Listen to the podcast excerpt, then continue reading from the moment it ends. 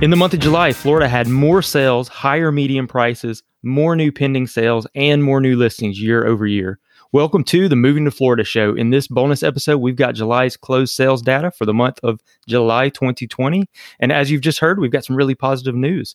I'm Judson, he's Mohit, and we've got your Florida housing market update in five minutes or less. That is right. Single family sales are up 11.7%. Let's just round up and make it 12. 12%. Uh, 12%. And condo sales are up 6.5%. The first year over year increase in this category since March, says uh, Florida Realtors chief economist, Dr. Brad O'Connor.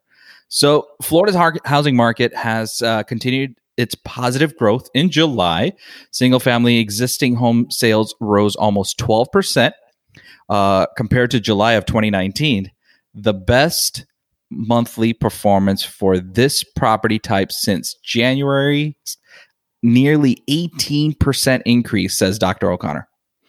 That's right. Yeah, and pending sales of single family homes are also way up. They they saw a 21.7 or again if we're rounding 22% increase compared to last July. Yeah, and condo segment's looking good too. So the uh, July's existing condo and townhouse closed sales are up year over year as well. Um, new pending sales of condos or townhouses increased 19% compared to 2019. Wow. So that's a huge increase. Yeah, this continued growth is showing an amazing resilience of Florida's real estate market. And it's a great sign for anyone considering to move to Florida.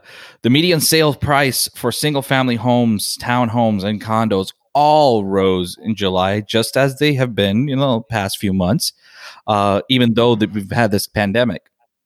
Right, not not just the past few months. I actually saw the statistic on this. It said for the hundred and third month in a row wow. that the median sales prices increased. So, um, you know, even through the pandemic, they they can, did continue to rise. Yeah, state median uh, sales price of single family home was two hundred and ninety five thousand. That's an increase of ten percent from last July while the median price for condos and townhouse categories are around uh, are around 210,000. That's an increase of uh, 12% over last July. Yeah, there we are. We're just jumping around now. That works. Yeah. so, uh, you know, I thought people might also be wondering about mortgage rates here. So, the interest rate for a 30 year uh, fixed rate mortgage averaged about 3.02% in July. So, rounding again, we're right at 3%. It's not uncommon for people to see, you know, a sub 3% mortgage if they've got great credit, if they're putting a, a good chunk of money down. That's definitely happening.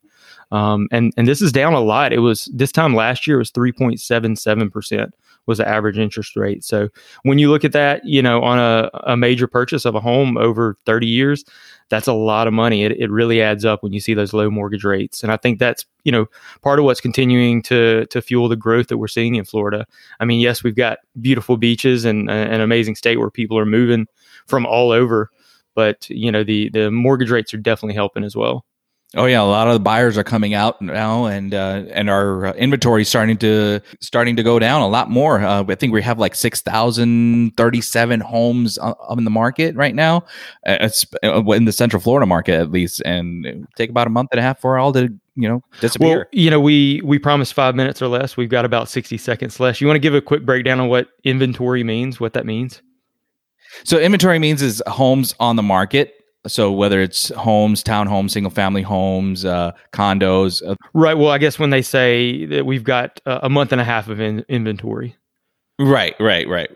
Right. So so that means if if no new listings came on the market, it would take approximately a month and a half to sell through everything that's on the market. Exactly. Is, you said it better low. than I did. yeah. That, I mean that's that's very low to have a month and a half of inventory. Um, you know, Florida is a strong market. We usually have, I think, two to three months of inventory, and that is being a strong market. There's other parts of the country that have six and 12 months. Um, so, yeah, we basically what we see is there are more homes going under contract, more homes selling than there are new listings coming on the market.